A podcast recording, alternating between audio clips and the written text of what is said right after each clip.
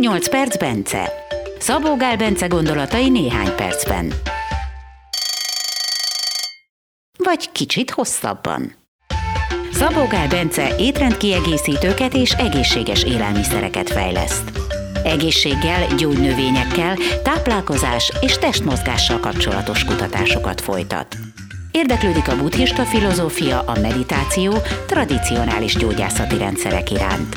Bence filozófiája, mindenen lehet javítani, csak azon nem, ami nincs.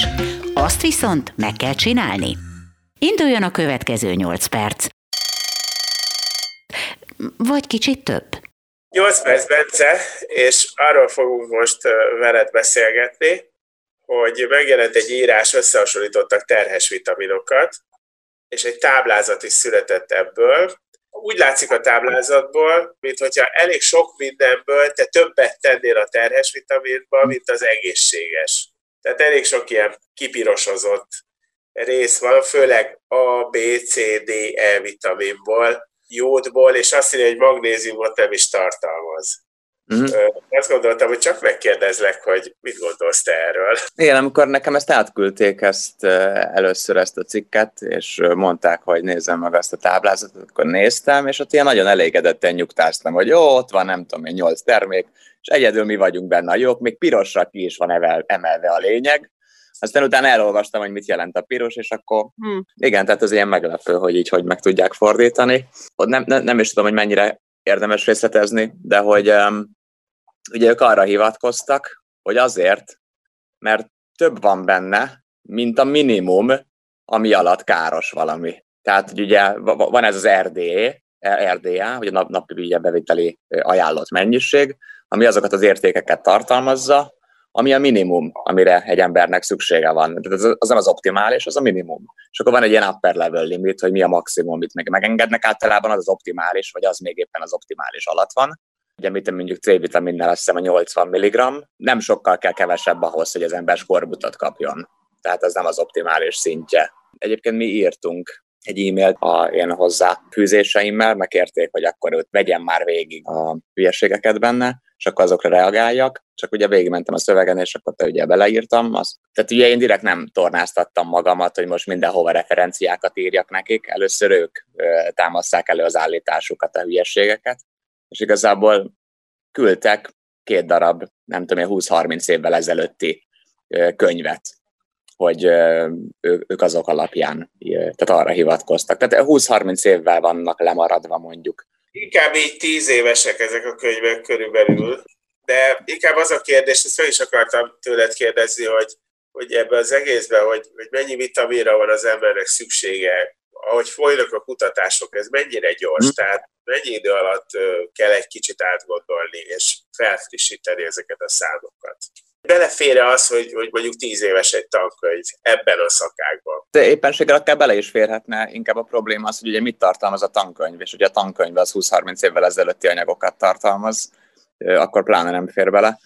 A legfrissebb vizsgálatok, még az orvosok is, akik ugye folyamatosan járnak a továbbképzésekre, a továbbképzés anyagaiban nem kerül bele valami, amelyik gyakran ami friss, vagy éppenséggel belekerülhet, de hogy abban mindig up-to-date a hivatalos ajánlás, amihez érdek fűződik, úgy értve, hogy gyógyszeripari érdek fűződik. Abban mindig up to date. Tehát a legújabb gyógyszer, az akármi, az mindig, de az, ami egyébként sokkal hatásosabb náluk, de nem fűződik melléjük érdek, mert nem szabadalmaztatható, azokat is vizsgálják, csak az, az egyáltalán nem érdekli a, a mainstreamet, mint ahogyan ugye most is a koronavírussal kapcsolatban nem túl sok figyelmet kapott a D-vitamin, pont tegnap írtak egy cikket arról, hogy, hogy á, ez, ez, ez, ez csak ilyen túl hype dolog ez a D-vitamin a Covid-dal kapcsolatban, holott jelenleg még nincsen jobb kezelési módszer, és nem is remélhető ugye hasonló siker soha egy védőoltástól, mint amit be tudtak mutatni.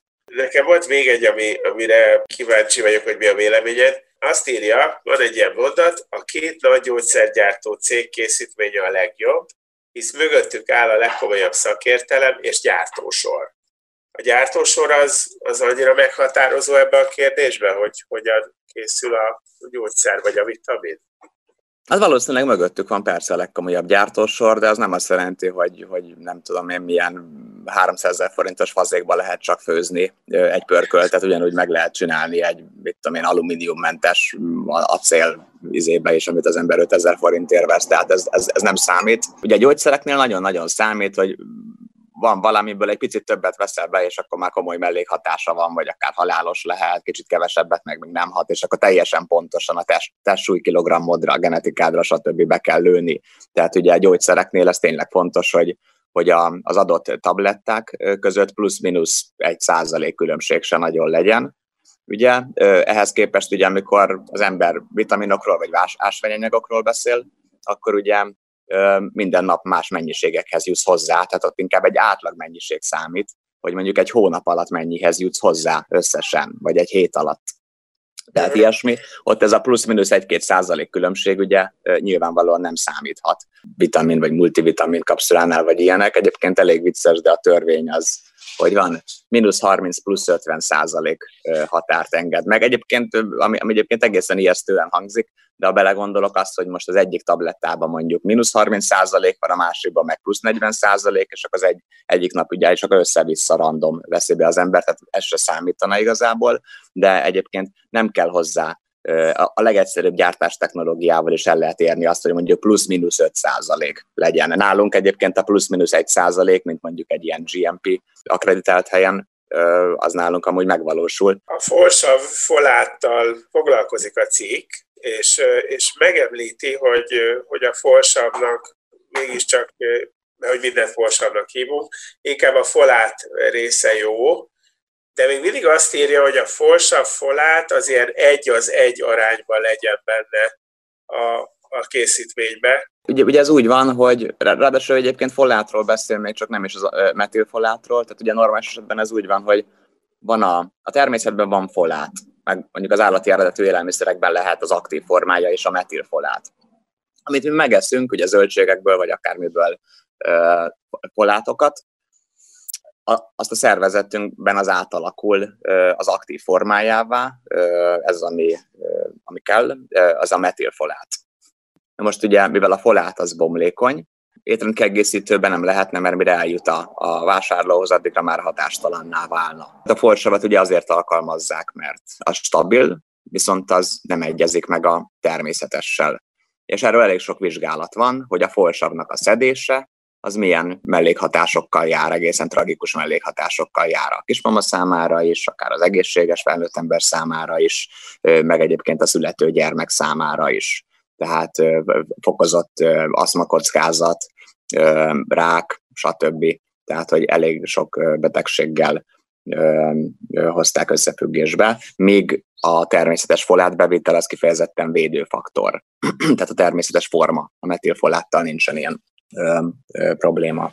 Folsavra ugye nyilvánvalóan a szervezetnek egyáltalán nincsen szüksége, sőt, nagyon-nagyon fontos lenne, hogy egyáltalán még nyomokba se, egy mikrogramhoz se jussunk hozzá, hiszen látszik, hogy, hogy káros. Most nyilvánvalóan egyébként, hogy az ember ezt át tudja jó hatásfokkal alakítani, akkor nem lesz rá káros, de az embereknek mondjuk a 10%-a tudja ezt átalakítani, genetikai okokból meg mondjuk az embereknek a 40%-a, 50%-a tudja csak megfelelően átalakítani. A többiekre ez káros. Hogy is lenne szükséges valami, ami, ami nem is létezik, hanem az ember találta ki, mondjuk 50 évvel ezelőtt, vagy valahogy úgy. Tehát, hogy, hogy de nyilvánvalóan az olcsóbb, és, és ezért teszik bele. Tehát, hogy a lényeg az az, hogy... Foglalhatjuk úgy, hogy, hogy azért te vállalod a felelősséget a saját terhes vitaminodért. Persze.